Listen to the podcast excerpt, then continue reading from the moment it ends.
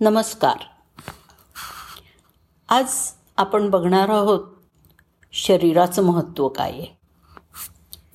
एका मोठ्या शहरामध्ये एक श्रीमंत व्यापारी राहत होता. त्याच्याकडे भरपूर पैसा होता. आणि नुकतंच त्यांनी शहरामध्ये एक छानसं मोठं घर घेतलेलं होतं. त्याच्याकडे धनसंपत्ती तर भरपूरच होती. पण शरीराने तो अतिशय दुबळा आणि अस्वस्थ होता. तो अगदी दिवस रात्र मेहनत करून पैसे कमवायचा. पण आपल्या शरीराकडे लक्ष द्यायला त्याच्याकडे वेळच नव्हता. हळूहळू त्याला हे पैसे कमवण्याचं जणू काही व्यसनच लागलं होतं. आणि त्यामुळे तो इतका श्रीमंत झाला होता.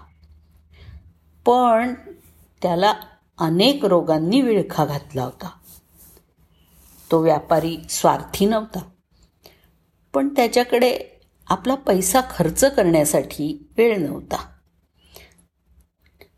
त्याच्या ह्या पैसे कमवण्याच्या सवयीमुळे तो शरीराकडे खूप दुर्लक्ष करत होता.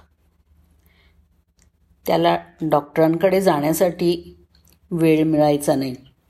शरीराकडे लक्ष न दिल्याने हळूहळू त्याचं शरीर कमजोर व्हायला लागलं. एक दिवस कामावरून थकून तो घरी आला. त्यावेळी त्याचं डोकं खूपच दुखत होतं. म्हणून मग तो सरळ त्याच्या खोलीमध्ये जाऊन झोपून गेला. थोड्या वेळाने रात्री त्याच्या नोकरांनी त्याला जेवण जेवायला बोलवलं. तेव्हा तो म्हणाला मला भूक नाही आहे मला नको आज जेवायला. अर्ध्या रात्री त्याच्या डोक्यामध्ये अतिशय वेदना व्हायला लागल्या. त्याला काहीही लक्षात येत नव्हतं. अचानक त्याच्यासमोर त्याच्याच आकारा एवढी एक आकृती उभी राहिली. आणि ती आकृती काय म्हणाली माहिती आहे ते म्हणाली की मी तुझा आत्मा आहे. आणि आज मी तुझं हे शरीर सोडून जाणार आहे. तेव्हा तो माणूस भीत भीत म्हणाला तू माझ्या शरीराला का सोडतो आहेस? अरे माझ्याकडे भरपूर पैसा आहे. मी माझं संपूर्ण आयुष्य मेहनत केली आहे. आणि एवढ्या विशाल घरामध्ये राहतोय की ह्या घरात राहण्याची अनेक लोक फक्त स्वप्नच बघत असतात. आत्मा म्हणाला माझी गोष्ट ऐक. तुझं हे मोठं घर माझ्या काहीही कामाचं नाही. माझं घर तर तुझं शरीर आहे.